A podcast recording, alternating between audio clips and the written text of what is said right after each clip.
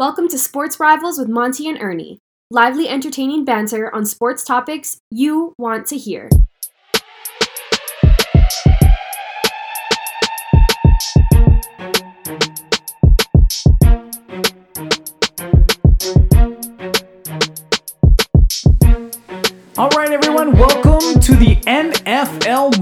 Draft edition of the Sports Rivals.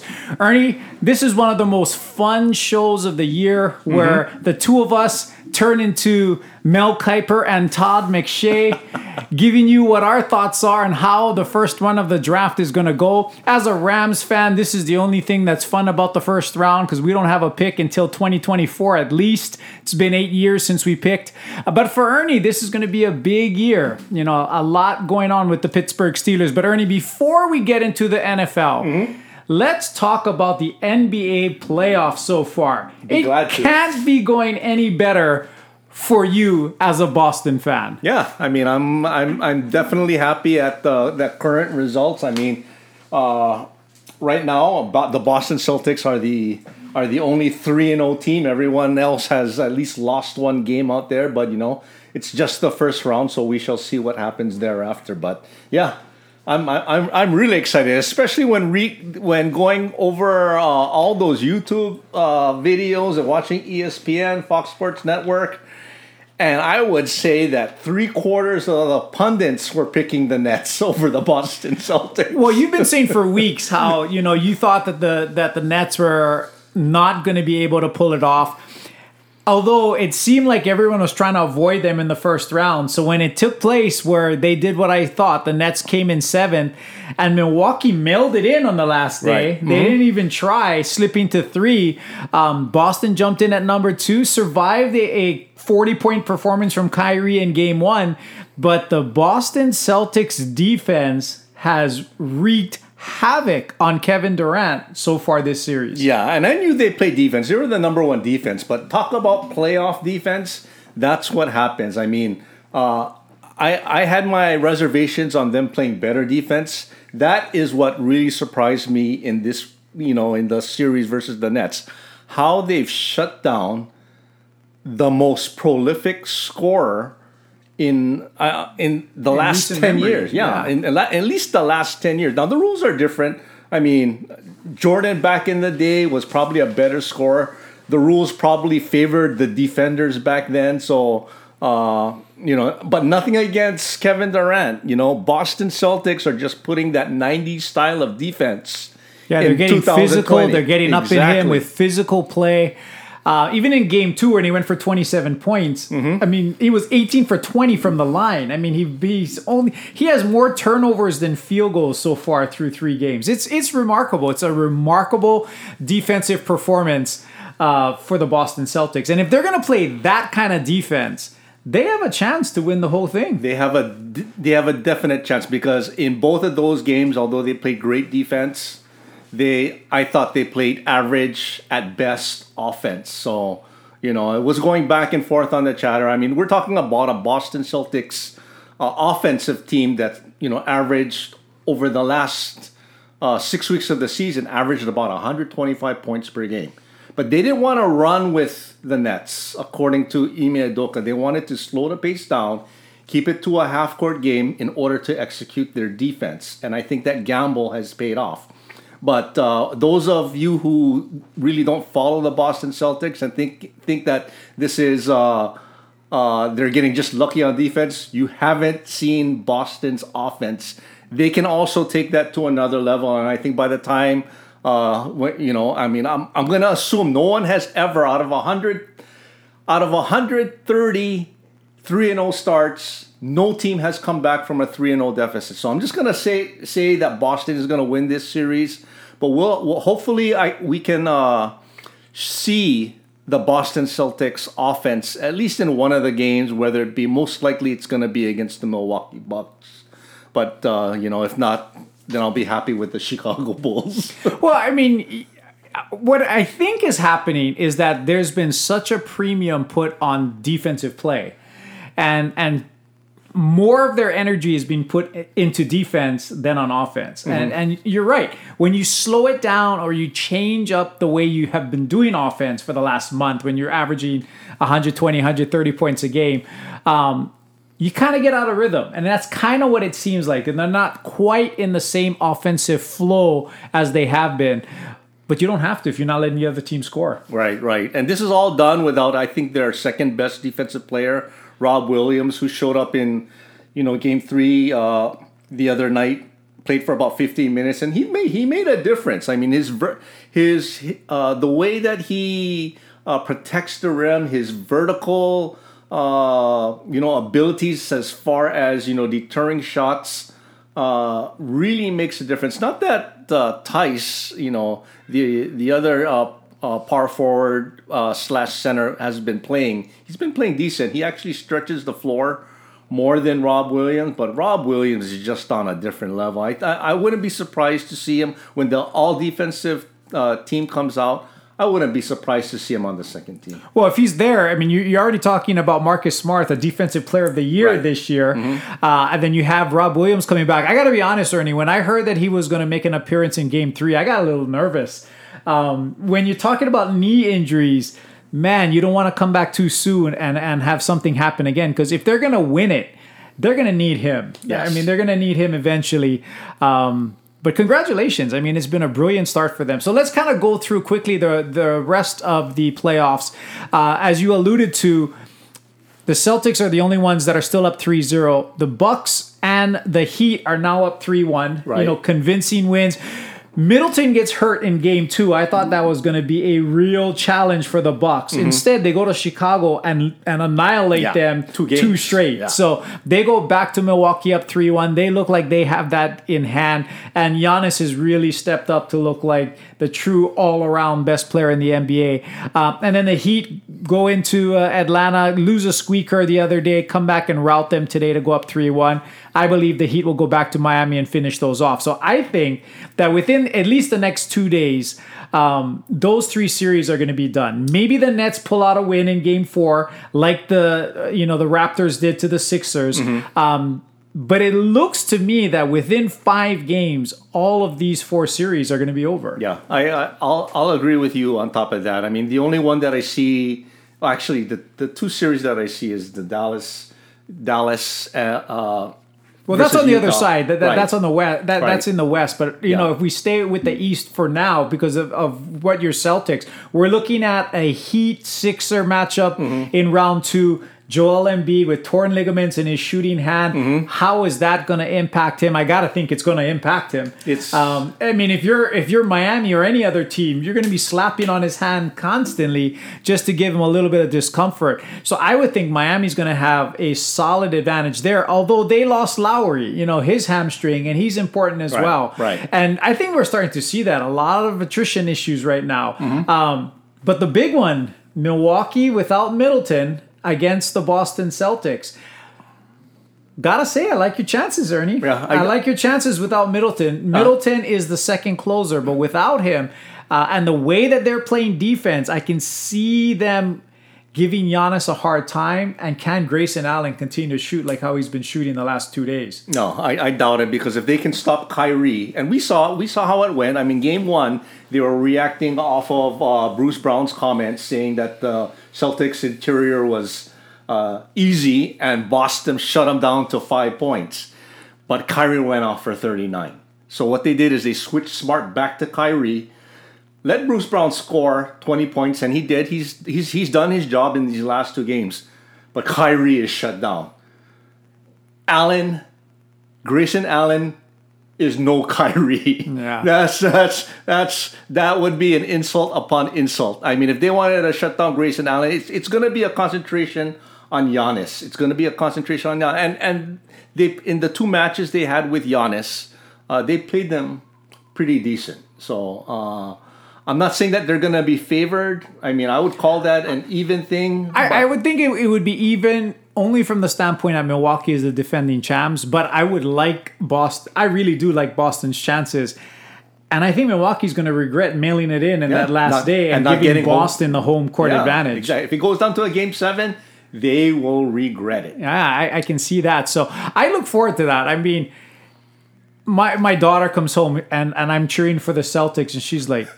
How is that How is that possible? mad? How are you? I said, you know, I'm cheering for Uncle Ernie. I, I you know, he's and, and I like Tatum. You know, so they're I like Yeah, Pritchard. They're yeah. they're a relatively likable team. So Yeah. I think I think you're looking at a situation where your team has a legitimate chance in the West. Devin Booker's injury changes everything. Everything. You know, as we record here on Sunday night, we're, we're looking at the screen. You have the New Orleans Pelicans up by 13 points with six minutes left. There's a there's a pretty good chance that this is going to be 2-2 Yeah. and Booker's still out for another 1 to 2 weeks or a couple more weeks. So they're going to have to f- find a way to win this series without Devin Booker. Exactly. And this could be a, a, a shocking early exit for Phoenix. Yep, it could be, and I, I and even if they do get past the Pelicans, I mean, let's see if Dallas continues to play like Dallas with Doncic coming back. Uh, I would favor Dallas in that series. Well, without Booker, I Yes. think without Booker, I think Phoenix is vulnerable to virtually anyone left. right, and and when you say two weeks with a hamstring, two weeks could be four weeks, could be six weeks. Yeah. those hammies have a way of lingering. Yeah, I mean, I, I agree. I, I think Phoenix is in for a dogfight, not only in round one, but if they can find a way to get out, which I still think they will. I think they'll find a way behind Chris Paul, Mikal Bridges, uh, Ayton, and, and, and the crew to win, but it may take seven full games. Um, but yeah, that that next series, whether it be Doncic and the and the Mavericks, who really had an opportunity to go up three, let Utah, let Utah get back to two two, or Utah, you know, you have Mitchell and Lee and, and Bear. Um, either of them could give Phoenix a real problem. Two weeks ago, before the playoffs started, I thought Phoenix was going to roll. That's what I thought. take away their what I still believe is their best, most important player. Although some people say Chris Paul, um, different story, different story, definitely. Yeah, definitely. I think out of all the well, Philadelphia will say Embiid's a bigger story, but and and it could be. I mean, uh, take Phil, take him off of Philadelphia. Yeah, Philadelphia has no chance. I still think, like what you said, Phoenix can win this opening round without Booker. So maybe that's the case, but still, Booker is an integral part. I mean, I'll tell you this: they will not get past Golden State if that's the matchup for the Western Conference Finals. Yeah, I, that, I don't. I don't think. I don't think that's going to happen as well. So we already talked about the Mavericks and the Jazz at two two. Really, anyone's at this point. If Doncic can stay healthy, I would. I would favor Dallas to win this, probably in seven. Um, but the talk really has been Golden State and the new 3G of Curry, Clay, and Jordan Poole um, really doing an amazing job. Although they got beat today, I mean, the, the Nuggets got one today. Um, but Golden State looks formidable. They they, they look like they have that uh, three years ago look in their eye that they're going to be a problem if they stay healthy. Yeah, yeah, I mean, yeah. I, I- I don't think they have the defensive prowess as they did three years ago. Three years ago, they were they were awesome defensively, and I think that contributed to their to their offensive prowess as well. But man, when you got three guards like that playing the way that they can do, I mean, and let's just say two of them get hot. They don't need all three of them. Two of them get hot. That stretches out a defense like no other. No, I, mean, I- that death lineup, or what they refer to as the death lineup, never really took place today because Clay got into foul trouble early. Um, but they're a problem because they're gonna, they all can handle, they all spread the floor, and then you got Draymond who can facilitate as well.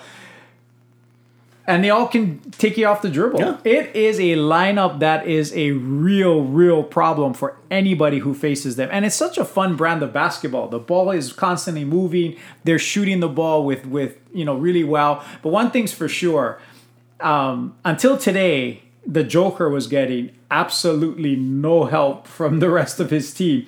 You know, he's putting up 37 on game three. They get blown out 37 today. He had 18 in the first quarter. Um, he's remarkable, but he got some help today late. And they, they put out a win. So as we stand right now, it looks like Phoenix is going to be 2 2. Uh, wow. And then the in the second series, the second ranked Memphis Struggling. having their their trouble with uh, Minnesota. Yeah. I mean Minnesota blew two 20 point leads in game three, or else they'd be up three one right now. Yeah, how tal- how talented Minnesota was. I mean, I, I, that's why I said several podcasts ago. I don't even think they were in my top three out of the, even though they finished second. I, they weren't in my top three. I mean, they have incredible talent. What what the indicator for me was Ja Morant's record, their record with Ja Morant, their record without Ja Morant, and they say, oh, it's a small sample size. A quarter, a third of a season is not a small sample size. So the third of the season they were off. They played well without Ja Morant. So I I already thought that that was something that was now would I trade away Ja Morant for that reason? No way in hell because I think that's something that could be easily fixed. But at this stage with their continuity, their that being a really young team, I think they have to go through battles like this in order to learn. I, I think so too. Um, I still think they're going to find a way to win this series. But when you look at the Timberwolves, I mean, they've been bad for such a long time. Ever since Kevin Garnett left them to go to your Celtics way back in 2007, they've been terrible. But they have talent. I mean, you're talking about the number one overall pick, Karl-Anthony Towns, from a few years back. In that same draft, the second player taken was D'Angelo Russell. He's on that team. And then they have last year's number one overall pick in, uh, in Anthony Edwards that looks like he's going to be a star. Um, they're no joke. And then you add Patrick Beverley, who brings that leadership and that dog mentality. Um, they're a problem. I mean, they they really should be up three one in this series. Yeah, it is two two. I still think Memphis finds a way to pull it out because I trust their discipline, their coaching a little Mm-hmm. bit better than I do Minnesota.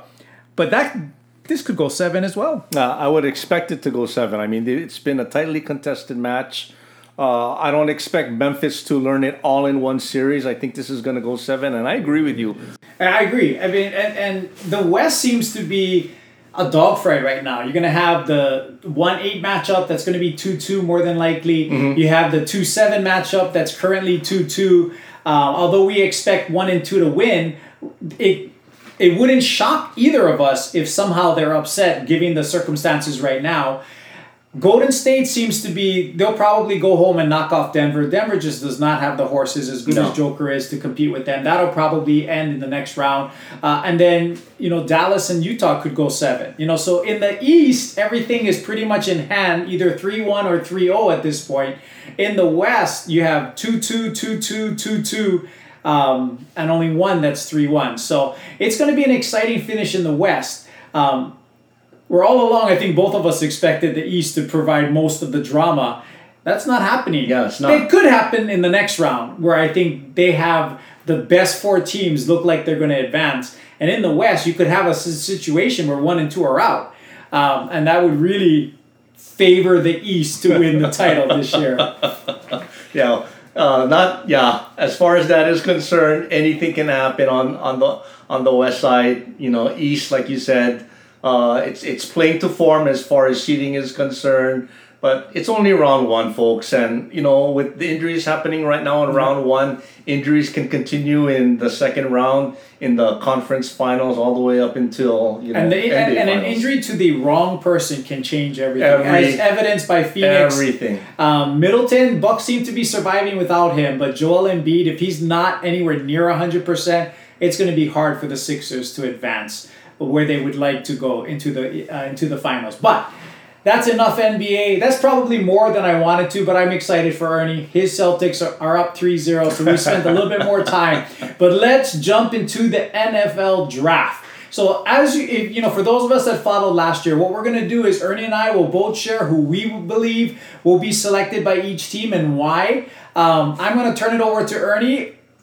He's gonna tell you who he is picking as the general manager of the Jacksonville Jaguars. Ernie, who do you like at number one? Okay, well, the consensus, at least up until the you know the most recent weeks, has been, you know, has been Aidan Hutchinson, you know, uh, edge rusher out of the uh, out of Michigan, you know, 6'6", 260 pounds, had 14 sacks this past season. Because of the COVID uh, incident last year, we had a limited sample size, but you know he's he he has great attitude, did well at the combine, uh, but but you know, there is a really, really strong push from the Georgia defensive end, Travon Walker. Travon Walker. I mean, uh, he had an excellent combine. I mean, he, he was the fastest there. He had the, uh, you know, the highest vertical. I think Hut, uh, Hutchinson's uh, cone time was a little bit better, but uh, you know he's making a push on the board. It uh, it seems to me the Jacksonville Jaguars are going to have to figure out: Do I want do I want the consistent hard worker guy who has the higher floor, or do I want the higher ceiling guy in Walker? Jacksonville has been falling on tough times after tough times after tough times. I don't see them taking a chance on top of this. You know, even though uh, Walker has had a meteoric type of rise, well, not meteoric, he's always going to be in the top 10. Uh, but, you know, there, there are some places on the big board where I don't even see him in, in the top five. I think they stick with the sure thing. I think they take Aidan Hutchinson. I agree. I, I, I think they take Aidan Hutchinson. I, I, I see a lot of Nick Bosa in Aidan Me too, Hutchinson. me too. I mean, the same number. they play the same way. The production is there. At the end of the day, I'm big on not just how you do at the combine. I'm big on your production. And Aidan Hutchinson produced at a high level against top level competition. Uh, I would go with I believe I, I, I agree. I think he's the more sure thing. Mm-hmm. Um, could Travon Walker have a better pro career? Maybe. I mean, that's wouldn't be the first time that something like that happened.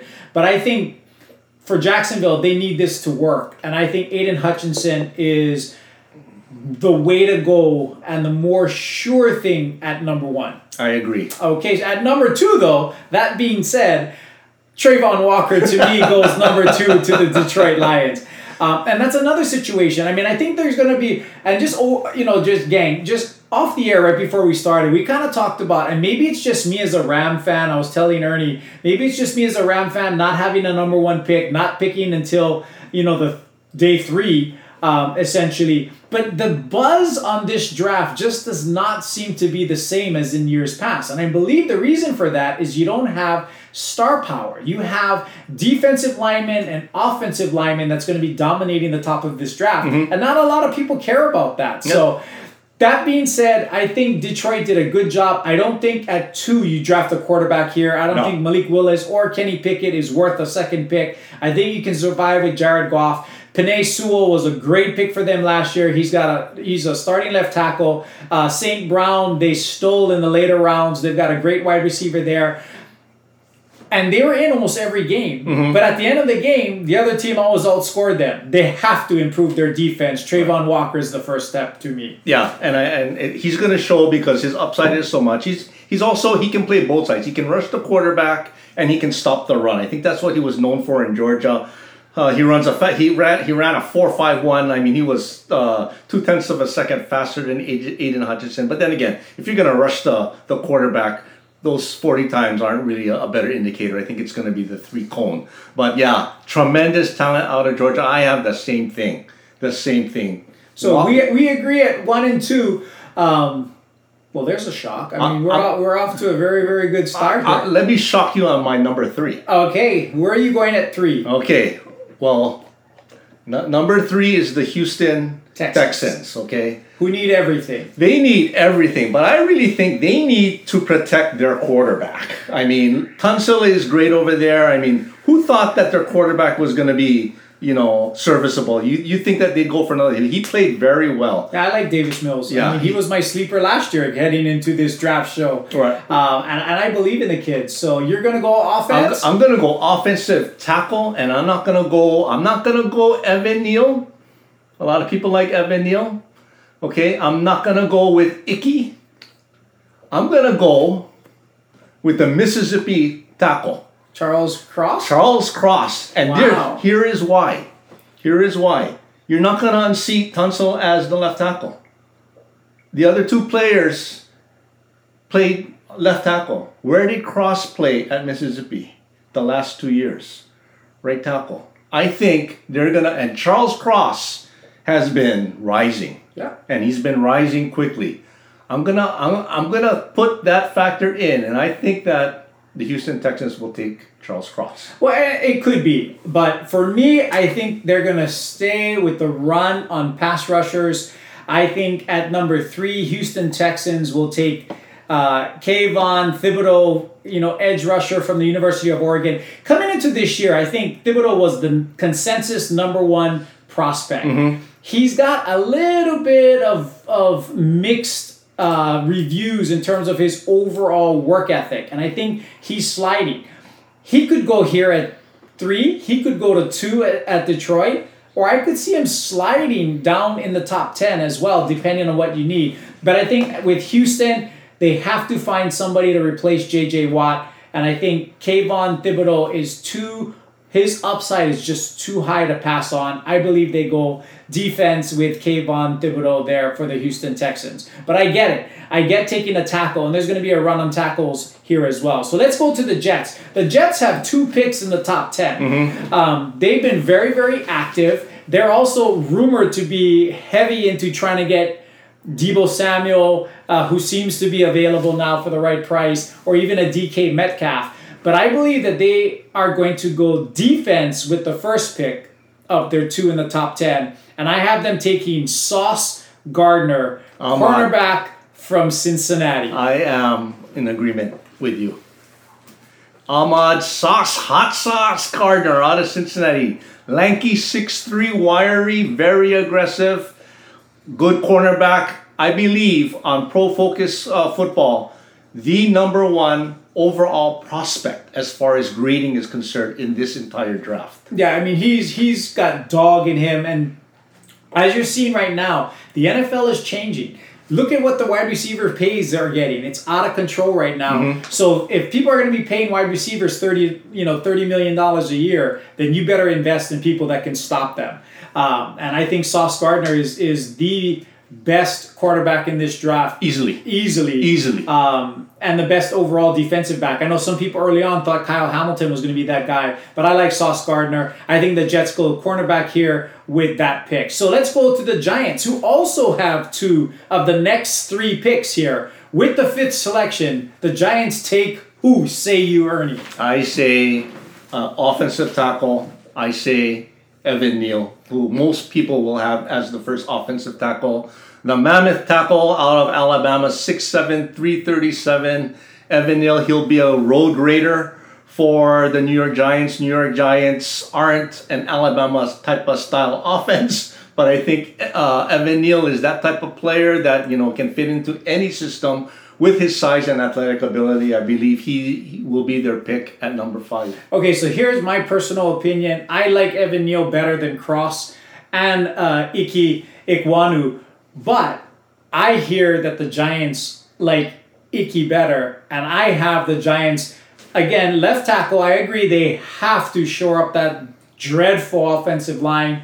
Uh, I think you, they have to go left tackle here. I have them going Ickey Ekwonu uh, at number five. So we both agree left tackle. You think Evan Neal. I think Ickey. Um, but the Giants have to get better there. Now, this is where it gets interesting. I think Carolina is where things will get really, really interesting. Now, I have them going quarterback.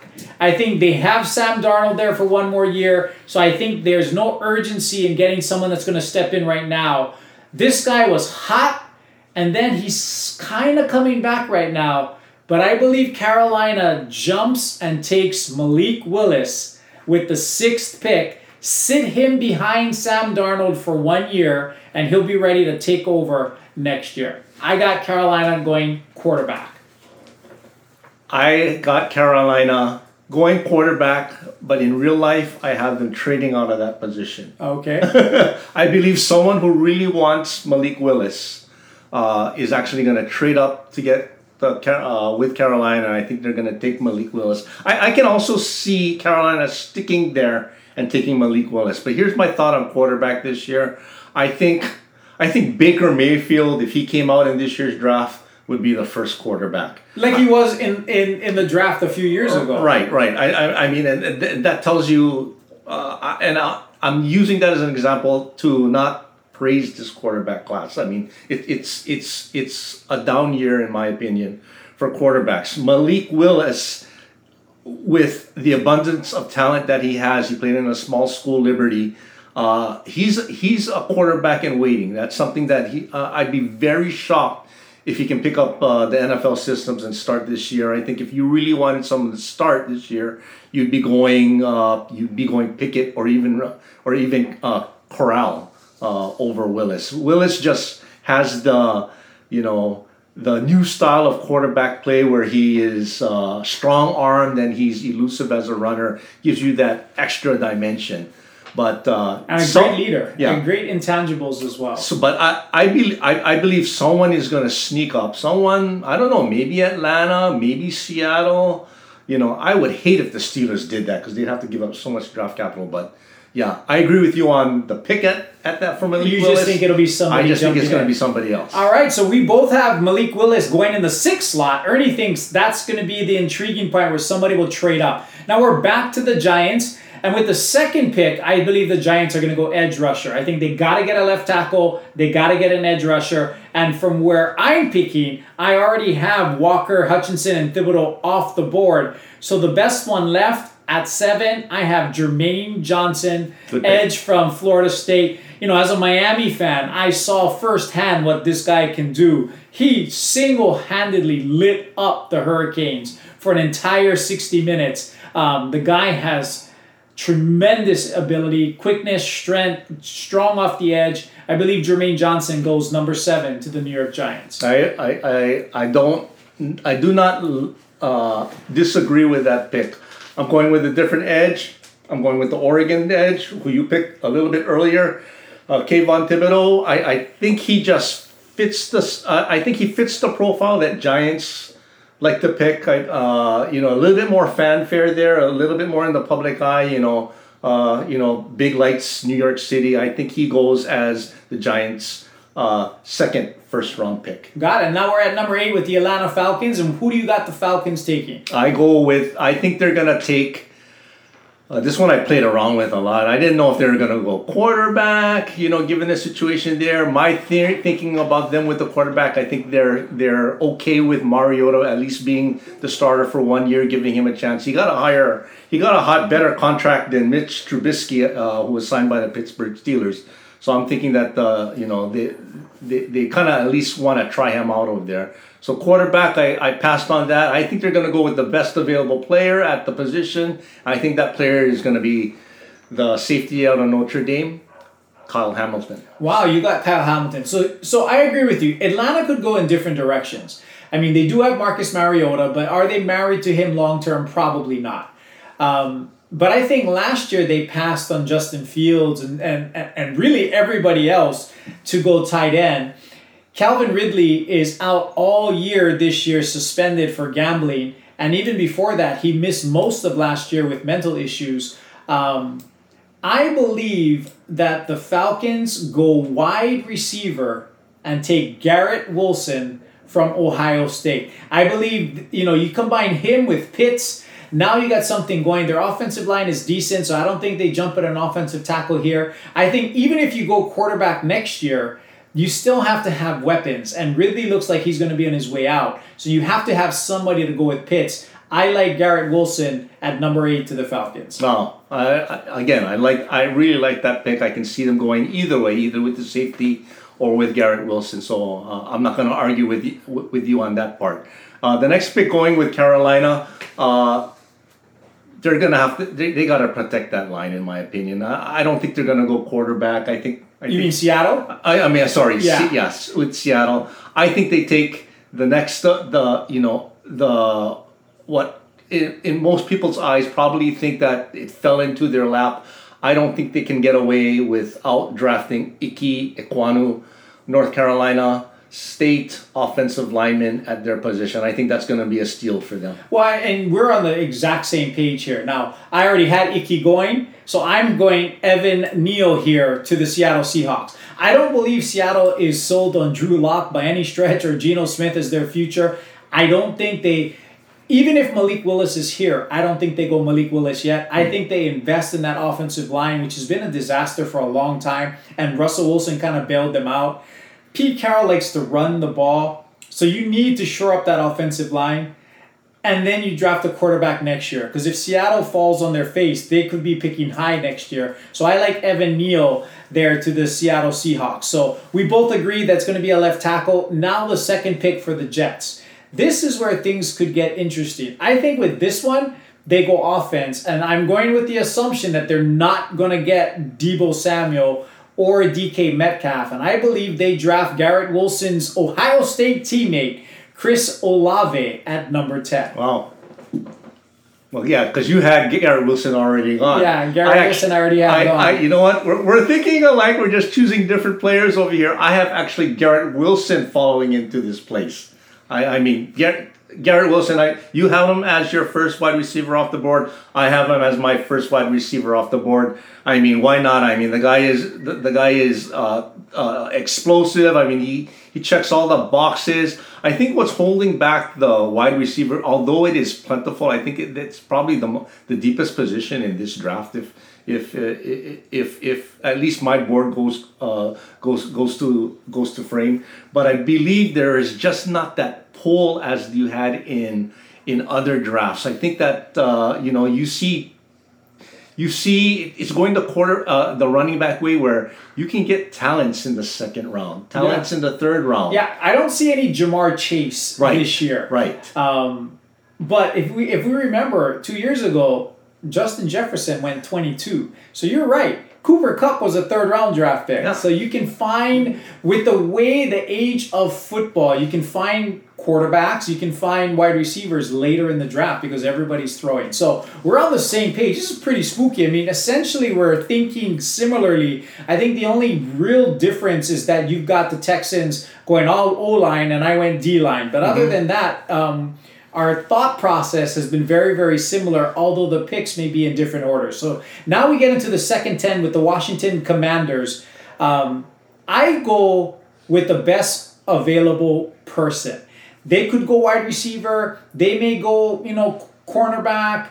Um, but I think at this point, too much value, they take Kyle Hamilton, safety from Notre Dame. You had him going uh, to the Falcons at eight. I have him going 11 to the uh, to the Commanders. Too good to pass up for a team that needs a safety, uh, and they get a great one in Kyle Hamilton. Yeah. Okay. So this is and, and again another good pick. I'm I'm going what you said. They needed wide receiver. I'm going with the USC product, the six foot four monster, Drake London. I mean, I, I, I think that's where Washington goes. I think they're they're, they're going to need help to stretch the field. On top of that, this is it's rebuilding for them. Uh, I, think he just uh, fits checks all again checks all the boxes for them in, in that category. He becomes you know hopefully a star for them in the future. Okay, so Drake London is your second wide receiver off the board. So similarly, again, I mean, I had wide receiver at eight, you had safety, you have wide receiver at eleven, I had safety. So let's go to the Minnesota Vikings. For them, I like them to go defense. I like them to go cornerback. I have them taking Derek Stingley Jr., who was one of the top two to three prospects coming into the year. Dropped a little bit with LSU struggles. I think he's a great pick for Minnesota at twelve. I, I, I have them actually going, well, not, not to say, I, I won't say what I was going to say, but I have actually Minnesota going defensive line in this case. Uh, I was figuring out what did they need, I, I, and I was really, because I don't have Jermaine Johnson off my board yet, I'm, I was thinking, okay, do, do they take, do they take, uh, you know, the Florida State product, or do they take who I think is just an absolute mammoth of a defensive player. Uh, I loved him in the, you know, in the championship game. Uh, you know, when Georgia was uh, playing Alabama. I'm going with Jordan Davis. I think uh, he's probably down on a lot of boards as far as you know rankings. I just don't see him slipping past Minnesota in this case. I think they take Jordan Davis. Well, I, I have them going quarterback, but I love Jordan Davis. He's one of my favorite players in the draft. If they were to get him here, that's not you know that's not you know the end of the world. Um, but the new Minnesota coach, I think, is uh is coming from the Ram system. So at this point, it's like, do I go with Jordan Davis, another AD, or do I go with Derek Stingley, another uh, Jalen Ramsey? Um, it'll be interesting to see which way they go. Now at 13, the Houston Texans, and this is where it, it's pretty funny. Ernie had them going tackle at number three. He had them taking Charles Cross at number three. I had not have Charles Cross uh, drafted yet until now. I have him going to the Texans at 13 for the same reasons. You know, he's a right tackle. He'll play opposite Tunsil. I think three was too early for him. Um, and I think Houston is thrilled to have him still available to them at 13. However, I struggled with this. I almost had Jordan Davis going here because mm. I thought if you draft Kayvon Thibodeaux on the outside and Jordan Davis on the inside in the same draft, that's a formidable defensive that line that can be set up for a while. But be. instead, I went one defense, one offense, Charles Cross to the Texans at 13. all right, all right. I have, as far as my pick to the Houston, I have uh, your man who went to the Minnesota Vikings.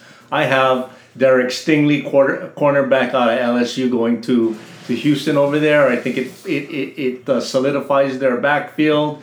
He's the type of cornerback over there uh, that is uh, uh not a Sauce Gardner uh, in in many cases, but I think he has the IQ that can probably help him out, maybe mitigate some of those. Uh, you know the invariables between the, those two types of players. I think they get a good one over there. Derek Stingley, my choice for the Houston Texans. Well, the Texans, you know, they had three major needs: edge rusher, quarterback, cornerback, and offensive line. I drafted two out of the three. You drafted two out of the three for them. So I think the Texans are going to be in a good place, regardless of if they follow Ernie or myself. now, at 14, I think I have the Ravens taking somebody much higher than most people. I think early on in the draft process, he was ranked this high, but for some reason, he's dropped down um, over the last month or so because I think he's an interior offensive lineman. Mm-hmm. But the Ravens love to run the ball. They have a running quarterback, and their whole philosophy is predicated on run. And one of the best ways to do that is to get yourself a great center. I have them going Linderbaum. with the best center, taking Tyler Linderbaum from, from the University of Iowa here at 14. Wow. Actually, not wow. Actually, I wanted, I didn't think he'd last for the Steelers to pick at number 20. But you're right. I mean, he was he was all the talk earlier in the draft. I mean, and, and then it's all tackles ex- getting all the love now, and the center exactly, drops down. Exactly. I just don't see it. I mean, a great center is so valuable. You can see that in some of the teams that really, really love to run. Just look at what Creed Humphrey did for, for Kansas City this year as a second rounder. I like Lin, uh, Linderbaum there, but I'm sensing you're going in a different direction. I'm, I'm going in a different. Well, I'm just remembering back to last year when you said Creed Humphrey. That's who I wanted the Steelers actually to pick, although Najee Harris wasn't a bad pick in itself. Uh, boy, if Linderbaum goes to Baltimore, Oh, that's gonna be. I, I gotta cheer against them. That's gonna be sad. but anyways, I couldn't pass up this guy. I, I uh, for the Baltimore Ravens. He was actually the best player on my board. Uh, where Baltimore is picking right now. I'm, I can't see. Uh, I'll admit I may I may be wrong about this. I think he may go higher, but Jermaine Johnson, edge out of Florida State. I think he's got all the talent in the world. I don't. I mean, for whatever reasons, if he does last this long, he's not going to last any more longer.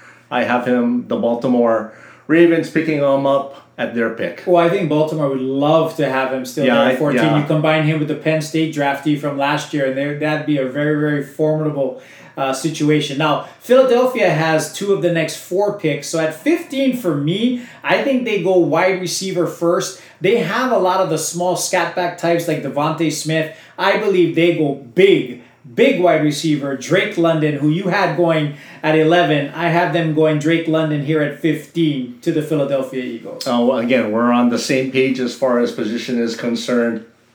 I have the Philadelphia uh, Eagles also taking a wide receiver. I go best wide receiver off the board. Speedster uh, from the from the you know Garrett Wilson's teammate. I can't make any other accolades other than that. Chris Olave, wide receiver, Ohio State. And again, we're, we're very, very close. I mean, I had Olave going 10, you had Drake London going 11, mm-hmm. uh, and now we reversed them at 15. So we're thinking very much alike in terms of positions of need. Uh, at 16, the New Orleans Saints, they have two picks now. Um, and at 16, I think they have to replace Teron Armstead who left for the Miami Dolphins. The best tackle left to me is Trevor Penning. And That's where I have him going to the Saints we there. finally have something in common other than Hutchinson. I have the exact same pick out of New Orleans. I think that's so. I, I think that needs to be addressed. I mean, lo- losing Armstead was a big deal. I think uh, they they can't do anything other than replacing him at at, at the earliest possible uh, scenario. I think he's uh, you know it's it was either going to be him or in my opinion was going to be Johnson out of Boston College. I like Tre- Trevor Pennington a little bit better. I do too because uh, Johnson is more of an in- interior guy, and I think they needed to replace the the tackle. Now at 17, the Los Angeles Chargers. I think at this point they're getting a steal because I have them lucking into Jordan Davis, who's still on the board. They take Jordan Davis. Now they have Khalil Mack and Joey Bosa on the outside, Jordan Davis on the inside, Wow. a tremendous safety in the backfield. I think the Chargers, already with a prolific offense, now have a defense to match. The Chargers could be problems if they get my man Jordan Davis at 17. Wow, Jordan Davis lasts that long. I mean, I, and and that's about right where they're they're actually slotting him in in that region. I agree with you because I think that guy has just mammoth type. I mean, the guy is mammoth. I think he's just got the utmost potential. I mean, uh, he scares me. That guy is like uh, a man amongst boys when he played in college. I mean, he's NFL is a little bit different, but I still think that guy is that guy is crazy physically gifted. And he dominated the, the combine. Statistically, he ran a 4 8 at his, his size. size. That's that's with a 34, 35 inch vertical and a 10 8 broad jump. I mean, that is just Crazy. crazy. It is. That's and, nuts. and if he can get on that line with a Khalil Mack and a Joey Bosa, that's going to wreak havoc for the quarterbacks loaded in the AFC West. So that's who I have going there. Who do you have?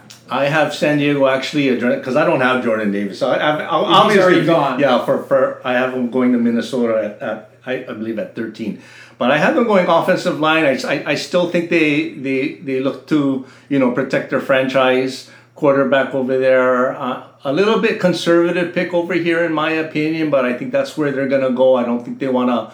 Uh, you know, take any chances on top of this. I have them taking Zion Johnson, offensive uh, lineman out of Boston College. Well, I mean, it, you can't go wrong if you're committed to to protecting, uh, you know, Herbert. So last year they had Rashawn Slater, who turned out to be a Pro Bowl caliber tackle. This year you have them taking Johnson to slide inside. I have Jordan Davis on the defensive line. You have Johnson on the offensive line. Now at 18, the Philadelphia Eagles, to me, go. They took a, a wide receiver at 15. At 18, they go defense. They go cornerback. Andrew Booth.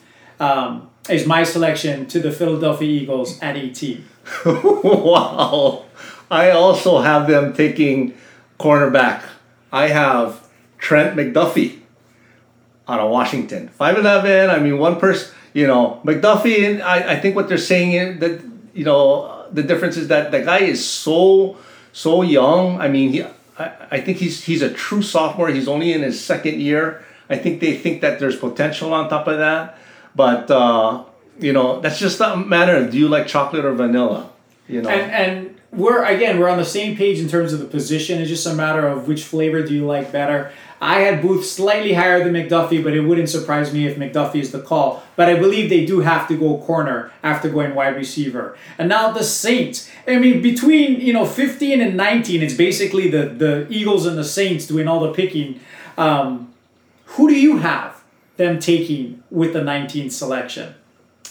I have them swinging for the. I have them swinging for the fences on top of this one, but I think he's such a talent.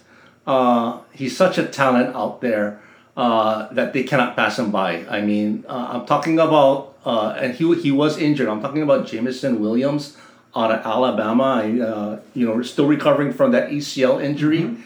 But I think he's just too much of a talent to pass by. I mean, he has the physical. I mean, he has the physical attributes. He's six two.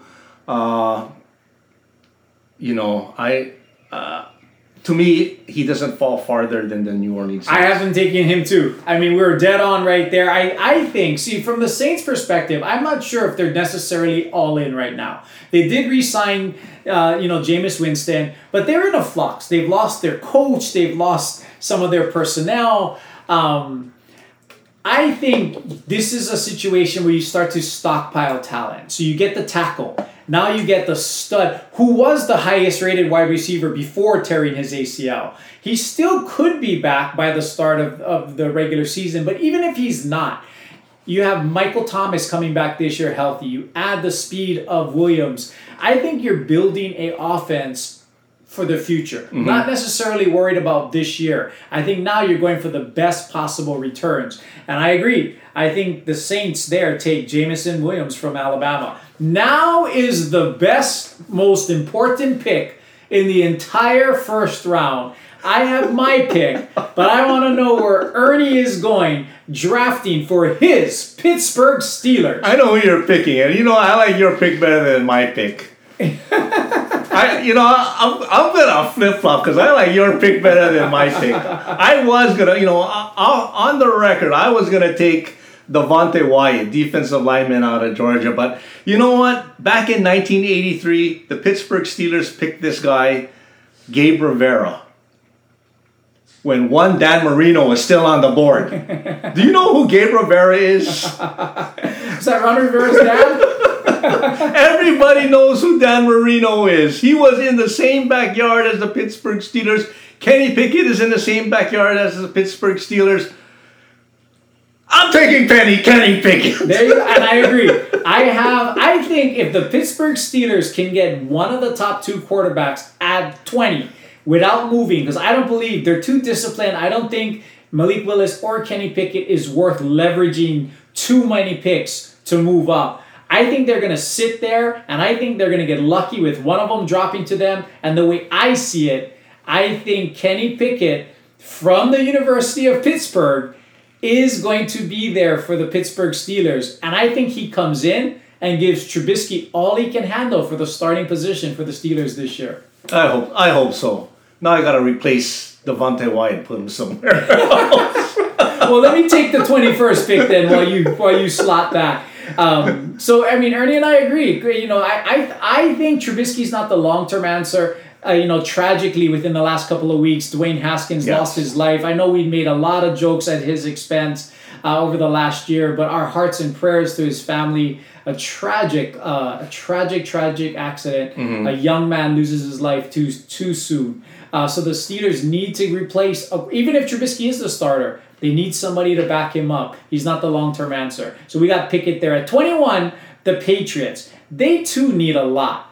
Um, but Belichick, he's just really, really stubborn. There's wide receivers out there that he could go after. There are linemen that maybe he'll go after. But J.C. Jackson left for the Chargers, and I believe here he replaces him with Trent McDuffie, cornerback from the University of Washington. Hmm, interesting, interesting. On top of that, I, I mean, I like the pick. I had McDuffie going four spots earlier, so definitely I like I, I like the player. If New England gets him over there, that's going to be in my val in my book a good value pick. I have the New England uh, Patriots. The despite you know I'm a Boston Celtic fan. I hate the Red Sox. I hate the New England Patriots even more. call call it what you will. I mean, I'm a huge Boston Celtics fan, but boy, I, I mean, the, the fan base over there would, would hate me. Uh, with that said, I think they go linebacker over here. I'm, I'm, I'm picking. This is just based upon Belichickian theory. The guy just gets value out of position. Okay, and uh, you you haven't heard too many linebackers come off this board. I believe Devin Lloyd is uh, one of the better ones that you can take. I mean, a good size uh, linebacker out of Utah. I think that this is this falls into his type of uh, uh, draft theory. I like Devin Lloyd going to the New England Patriots. All right, so at 22 now, we have the Packers at 22 and 28. Obviously, to me, they have to go wide receiver. They have to. For me, it becomes a decision one or two. I have them at 22 taking Jahan Dotson, wide receiver out of Penn State University. Okay, and I have them taking wide receiver Treylon Burks out of Out of Arkansas. Arkansas. All right, so we're both on the same page again. Now at 23, the Arizona Cardinals. I mean, a lot of noise about Kyler Murray. I think everything's going to settle in. They could go in all kinds of different directions. You know, they could go edge, they could go wide receiver because they lost Christian uh, Kirk. They could go cornerback. But for me, I think they're going to try to replace uh, the pass rush that they lost to the Raiders there. And I think they take edge George Karla- Karlaftis from Purdue University at 23. I'm going defensive line over here. I believe that they need to shore up that piece. They've lost too many, too many, too too much star power over the, over the last several years with Chandler Jones going out. You know, other players going out. I believe they're that they are gonna go defensive line and they're gonna take. Uh, no, I can't put them over the. You know what? I I'm gonna switch that pick. And now I know where I'm putting Devonte Wyatt. Okay, that's what I thought. Okay, so you got Devonte Wyatt. So we both agree that they're going to invest in the defense. I think they have to with the with the Niners and the Rams there. They're going to have to be able to stop them. Um, so we both go defense. Now at Dallas, this is where I love who you had going a little bit earlier. Dallas lost Connor Williams to the Dolphins. They cut La'el Collins, who ended up signing uh, with the Bengals, I believe. Um, and then you have two other offensive linemen that are getting older. They have to go offensive line to me. And I have them taking Zion Johnson here at 24, which I think would be tremendous value considering you have them going, you know, significantly higher in your board. we must be we must be reading the same articles in regards to positions of need because I also have them taking an offensive offensive lineman. I have them taking Texas A&M's junior offensive lineman Kenyon Green. Yeah, and, and I think those two are, are flip flop. I, I, some have Kenyon Green higher, some have Johnson higher. Um, either way, I think the, the Cowboys are definitely going to go there. Now at 25, the Buffalo Bills really can go. They are pretty well stacked Mm-hmm. with what they've already done, with who they had, what they did in free agency. Now it's just a matter of what do they want to do. Yeah, For you, who are they going with? I'm going with best available player right now. The highest best available player on my board is a cornerback that you picked like 10 picks earlier. I have Andrew Booth. Well, I also have cornerback. You know, I have Booth already gone. I have uh, McDuffie already gone. I have Kaiir Elam, quarter, cornerback from the University of Florida. I think you can never have too many good cor- uh, cornerbacks, especially in this day and age, especially in the AFC, which is loaded with talented quarterback uh, quar- uh, quarterbacks. So we both have Buffalo going cornerbacks at 26. The Tennessee Titans. A lot of noise around them. They've had some influx. They, you know, Julio Jones they let go. Um, a lot of talk about AJ Brown possibly being traded now that he wants thirty million dollars a year as well. Where do you have Tennessee going in this draft? I have them going uh, in a dull position. I believe this is going to be a value pick for them. I have them picking Central Michigan's offensive tackle Bernhard Raimann. Okay, I'm going wide receiver. You had Treylon Burks going earlier to the Packers. This is where I can see him coming off the board. Even if they keep AJ Brown, they need to replace Julio Jones, and I think Treylon Burks would be a perfect complement with or without AJ Brown there. So I believe Tennessee goes offense. Treylon Burks, wide receiver out of the University of Arkansas. Now the Tom Brady Buccaneers. I mean, where do you have them going? What is the Tampa Bay Bucks gonna do? Oh boy, this one, this one, I uh, it, it, it was hard. I didn't know if they were gonna go edge or defensive line. Uh, you know, you could even throw a wide receiver out there. I mean, uh, that they might need. Uh, and the, at the end of the day, I'm I'm having them taking defensive lineman Logan Hall out of Houston. Okay, for me, I, I think it goes back to Tom Brady's back. They're gonna protect him. Ali Marpet surprisingly retired. Uh, their offensive guard, they replace him immediately with Kenyon Green, who you had going a, a little bit earlier. I think he steps right in and starts for the Tampa Bay Buccaneers. Green, offensive guard from Texas A&M University. Okay, and for me, Green Bay, the next team up. Uh, I have them taking an edge. I uh, you mentioned his name earlier, George Karlaftis, Purdue. Uh, you know, good sized linebacker. You know, 6'4", 266, good pedigree coming out of the Big Twelve.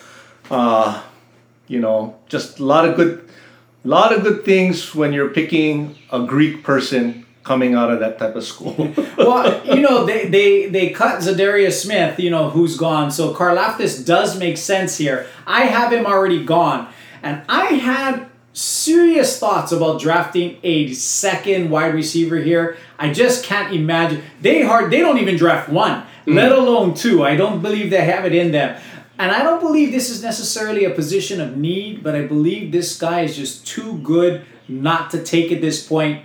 I have Green Bay going Nakobe Dean, linebacker from Georgia. He was the leader of that Georgia he defense. He, was. he hasn't tested out as great as as uh, as others. Um, so you see him sliding, but Nakobe Dean at 28 to me is a steal and a solid addition to the middle of that Green Bay defense. I agree. I agree. I mean, just what he like for all, everything that you mentioned, he's a true leader out there uh, you know, plays with a, you know, we, we, we call it, it's a cliche. I mean, high IQ football uh, under that helmet. All right. So we've got four picks left. We've got Kansas City with the next two picks. This is where I'm going. I'm going Christian Watson, wide receiver, with the first pick. So I've got Christian Watson there. Where are you going? I'm going Christian Watson North Dakota. They got they got they gotta replace Tyreek. I mean, they gotta replace Tyreek. Juju Smith Schuster is a different type of wide receiver, you know. Tyreek was just pure speed, scat back type, you know. Uh, Christian Watson is that in a six four frame. So all right. And the next pick, where are they going? I have them going wide receiver again. I have them going wide receiver. I have them going wide receiver right after that. Second wide receiver, I have Jahan Dotson out of Penn State. Oh, so you have them going back to back with wide receivers. Wide receiver, Christian wide Dotson and Jahan. Okay, so for me, I have them going defense, and this is where I have Devonte Wyatt going. I believe that they invest, they put him on the defensive front with that stud defensive tackle that they currently have. They build a little bit of defense. They go offense first. They go defense second. I believe that that's where Devonte Wyatt ends up. Now, with the two last picks, where are you going with the rival Bengals? We all know what they needed. We all saw the sacks. they, if they don't go offensive line, uh, their GM is going to be in deep doo Let's call that. uh, you had you had this guy going uh, way earlier than me uh, in reality, who knows if this guy is going to last this long? I have Tyler Linderbaum as you know the best offensive lineman, and he goes to Cincinnati at that. At that you position. know, if he drops this far and they get him with what they've added in free agency, watch out. I mean, watch out for the Bengals if Tyler Linderbaum is there at this point in time. For me, I, I believe that they still invest in the defensive line. I, I, I this is where I have Logan Hall going. I believe Logan Hall goes here to Cincinnati. I think they've already invested their free agent dollars. Uh, I thought about maybe going with an offensive running back um, because Joe Mixon could be on his way out in the next year or so. But I'll invest in defense after all the money that they spend in free agency. Logan Hall here to the Bengals. So with the last pick, Detroit to me sticks with the defense. Got to be able to stop people. So Travon Walker, they went with the second pick to get that edge presence on the defensive line. I believe they invest at the next level. This is where I have Devin Lloyd falling to the end of the first round, and I believe he ends up with the Detroit Lions with the last pick in the first round. Okay, I have them actually going quarterback. I just can't, for some reason, I just cannot see just two quarterbacks coming out of this draft. Yes, I mentioned earlier that it's not the strongest draft as far as quarterback uh, is is concerned, but that's you know we're, we're we're we're talking about you know like from two years ago when you had them going like uh, four quarterbacks in the in the top twelve, but I had them going uh, with Cincinnati Bear quarterback Desmond Ridder in this position. Okay, so not a big Jared Goff believer. No. And it could be. I mean, I've seen a lot of people who are like, you know what, they have two picks, they address a, a glaring need at two, they take a chance on, on a quarterback here at 32. I could also see them trading out. Because they also have the 34th pick, mm-hmm. you know, so they're right there as well. So I could see them trading out if somebody wants to get back in and pick up a Ritter or a Matt Corral. Uh, at that spot. So, gang, that is our first round. A lot of similarities in terms of thought process. Not a whole lot of exact agreements, Mm-hmm. but a lot of similarities in, in terms of thought process. So, I encourage you to go to social media after you heard what we said and let us know which draft do you think has a better chance of coming to fruition. Or don't you think Ernie and I have a better mock draft than either Mel Kiper or Todd McShay at this point? I mean, I certainly think that we have the thought process and we do it with far less travel and far less scouting on, on our side. Um, but go to social media at Sports Rivals Podcast on IG and Facebook, Sports Rivals Pod on Twitter. Tell us what you think. Tell us whose draft do you think is best. Tell us who you think will be the top five, top 10 picks in, in the draft. But before we close out the show, we're going to turn it over to Ernie for his closing thought. Yeah, my closing thought is going to be on, and and I don't want to I don't want to be too preemptive on top of this. You know, just to give uh, my Boston Celtics bad juju going into to Game Four on top of this. But I, I I'm gonna I'm gonna talk about the demise of the Nets. Okay, and I, and I'm gonna say this because prior to this these playoffs starting, uh, I was hearing a lot of pundits. I was hearing a lot of chatter on YouTube and Twitter and, and, and whatnot in regards to uh, the Nets being favored. Uh, you know, and and the the the reasons were twofold: Kevin Durant and Kyrie Irving. Kevin Durant and Kyrie Irving. Irregardless if Boston had the number one defense, had the number one offense in the last uh, uh, six weeks of the regular season, had the number one net rating from January 1st, where the Nets came out going into the play-in tournament, uh, having Kyrie Irving play less than half of the season, having Kevin Durant uh, missing 20 plus games, uh, and having a really bad showing when Kevin, when all three of them were together, and Harden, James Harden, requesting a trade uh, to get out of that whole scenario. I mean, why would a, a, a guy of the talent of James Harden, who has not won an NBA championship, the one piece that's missing out of all the accolades on his trophy shelf, why would he abandon that with probably what three months left to to uh, you know complete that endeavor and then go? No, he wanted to get out. So it was it was actually I was I was really thinking, how can three quarters of the pundits and I would say the same amount of people outside of Boston and Brooklyn choose the Brooklyn Nets. Uh, it, it, it, comes down to two things, in my opinion. Okay, one is the arrogance of Durant and Kyrie Irving. I believe they are the probably the most talented duo in the NBA. I mean, you got the you got one person who is considered, you know, the most prolific scorer in the in the past ten years, and the other uh, having the best handles and shot making ability, you know, in probably the same amount of time uh, in, in, on, on on one team uh, against a very youthful Boston uh, team. That arrogance, coupled with the turnaround of Boston of the Boston Celtic team, who by mid-season were 24 and 25, uh, 23 and 25 at that time, and completely turned it around in the second half of the season.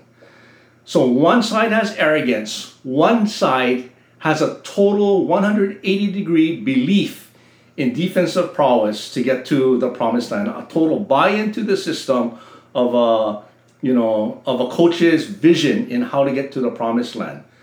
Those two coupled together, I believe, made this into a 3-0 series. You saw in the opening match probably one of the best opening matches in that that I can remember, uh, at least for a two versus a seven, with with Boston being the two and the Nets being the seven. Uh, it, it's etched in it's it's etched. It'll be etched in my memory for the next several years. Uh, Boston Celtics down one, Uh, Jaylen Brown brings up the ball up court, attacks the basket, gets triple team, uh, flies out the ball to the perimeter. Marcus Smart takes a pump fake for a three point shot, turns that down when two defenders come by him, throws a, a chest pass to a cutting Jayson Tatum who does a 360 pirouette around Kyrie Irving and lays it in for a buzzer beater with 0.4 seconds in to win the game. I think that in months pass, not even years pass, months pass, Jaylen Brown would have taken that shot. In months past, even weeks past, Marcus Smart takes that shot. But they both pass up their uh, their shots for uh, hero ball and make the best play. And I believe that is why Boston wins that game. And that's why I believe that the arrogance of the Brooklyn Nets have continued their demise. And, and not to pile on uh, if you're a Nets fan or anything like that, but boy, you got to be thinking uh, dearly because the Nets right now are the second highest paying team in the NBA. The first is the Golden State Warriors. The Nets next year will be the highest paying. They're going to be almost as much as their regular allowance of uh, contracts. I believe that's 180 something million. They're they're estimated to be 160 million dollars over the cap with Kyrie Irving's contract expiring this summer. So that's something that the Nets are going to have to really, really think about uh, when they, if, if they even want to offer him a contract. Because one, when they put this team together, Kevin Durant got hurt. Last year, Kevin Durant steps on the three point line. And this year was a total dysfunction uh, with Kyrie not taking the shot. And believe what you want, I actually support him on, on, on that decision, even though I took both of my vaccine shots. Uh, that, to me, that is a personal decision that doesn't merit uh, that the uh, the punishment doesn't merit uh, you know the belief on that on that side. But that's that's a different discussion. The Nets are in. They're gonna have to be making a really hard look at what they're gonna be doing, not only in the near future, but for the next ten years down, because they really mortgaged a lot in the Harden trade. You know the subsequent trade to get uh, Ben Simmons in, and we still don't know uh, about his health status. I know he they mentioned uh, they mentioned that he was going to be playing in Game Four. Now that is off the table. He's he he has mentioned that he has uh, recurring back pains. He will not be playing in this series, which may be over uh, by tomorrow. So by the time that you listen to this, if the Nets are out 0 4. My anticipation is big changes. Even if they squeak out to, you know, win a game or two, uh, history already shows. I believe it's 130 games have started out 3 0, no winners. So in this case, you know, I, if you're a Nets fan, I, I feel, I honestly, I, I, I, I've never hated the Nets. I, I dislike Kyrie Irving because I'm a Boston Celtics fan. I, I don't think I can I can hide that. I don't hate him as a person. You know, he is a person. I disagreed with the the chastising of him on Easter Sunday. First of all, it being Easter Sunday. Uh, I agree with the booze, but going beyond that, I, I disagree with. So, be as it may, if you're a S fan, I really feel for you, but tough times are ahead. I'm sorry to say. I mean, it, it definitely could be. I mean, with Kyrie, you have a situation where they have to decide if they want to extend him, and and I don't think anyone pays him max money. I think, but one thing you're right, Kyrie has, if not the best, one of the top two handles with Steph Curry in basketball over the last twenty plus years. But he's his own man, and he beats to his own drum, and mm-hmm. you just never know if you can count on him. Even in this series, I mean, I know Jaylen Brown is is. Uh, is going through Ramadan as well, but it seems to be impacting Kyrie more than it is Brown for whatever reason. I mean, Kyrie has been non-factor the last two games.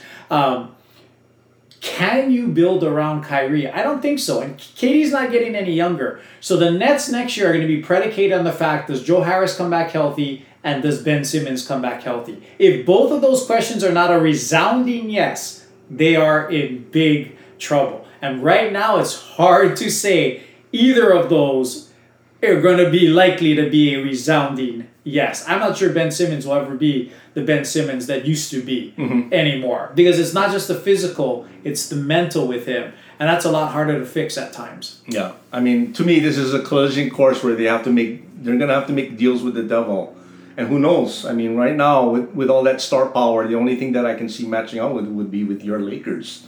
You know, so uh, trade here and there. Well, I'd take Kyrie for us if that's what they want to do. I mean, but I'm not going to extend Kyrie. Uh, I'm not going to. I'm not going to go ahead and do that. So, I mean, great closing thought. Again, that kind of wraps the show. We started with the NBA. We end with the NBA. Uh, Ernie's Boston Celtics looking to be in a very, very good place right now, heading into the second round. Hopefully, they can close out the Nets tomorrow.